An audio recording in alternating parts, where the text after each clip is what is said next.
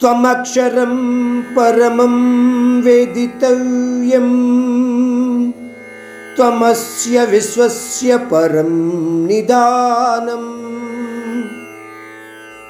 త్వమవ్యయ శాశ్వత ధర్మగోప్తా సనాతనస్త్వం పురుషో మతో మే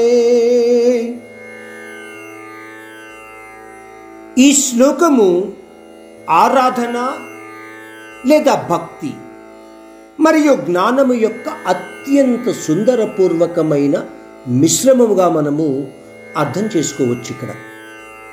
అర్జునుడు ఏంటంటున్నాడు? బ్రహ్మాండ నాయక నువ్వు నిత్యుడవు దేవాది దేవుడవు సంపూర్ణ బ్రహ్మాండానికి మూలాధారుడవు. నువ్వు విభజనకు వీలు కాని పూర్ణుడవు దేవా ధర్మరక్షకుడవు. నా అభిప్రాయం ప్రకారము నువ్వు సర్వ సంపూర్ణుడవు ఒక్క మాటలో చెప్పాలంటే ఆ పరమాత్ముడు లేని బ్రహ్మాండము శూన్యము. దేవాది దేవుడిని మీరు పునాది రూపంగా భావిస్తే ఆ పునాదియే ఈ సృష్టికి దాని నిర్వహణకు మరియు విధ్వంసనకు కూడా కారణము అని మీరు గ్రహించగలుగుతారు. సాధారణ మానవులమైన మనము నా అన్న అహంతో నా శక్తి నా తెలివి అన్న గర్వంతో ఆ సర్వేశ్వరుని మూల కారణ నిత్యతత్వాన్ని విస్మరించి అనిత్యమైన సుఖదుఖభరితమైన జీవన బంధనాలలో మనము మునిగి తేలుతూ ఉంటాము.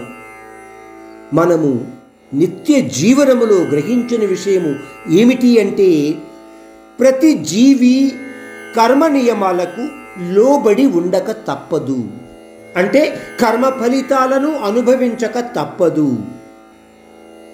అనంతమైన నిత్య భక్తి ద్వారా నువ్వు సంపాదించిన జ్ఞానముద్రలో నువ్వు ఉండగలిగిన నాడే ఆ ధర్మరక్షకుని యొక్క నిత్య తత్వాన్ని గ్రహించగలుగుతావు.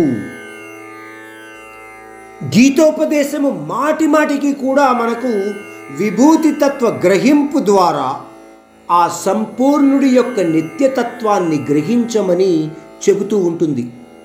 ఒక ప్రయత్నంగా మనము చెప్పుకోగలిగితే చాలామంది గుడికి వెళ్ళినప్పుడు సాష్టాంగ నమస్కారం చేస్తూ ఉంటారు.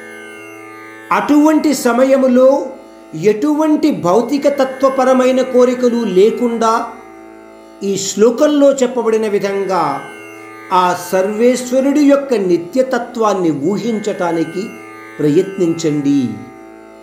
ఈ విధంగా మీరు ఆ పరమాత్ముని యొక్క విభూతి తత్వ రహస్యాన్ని గ్రహించగలుగుతారు. ఆ విభూతి తత్వంలోని పరమాత్ముని యొక్క తత్వాన్ని గుర్తించగలుగుతారు.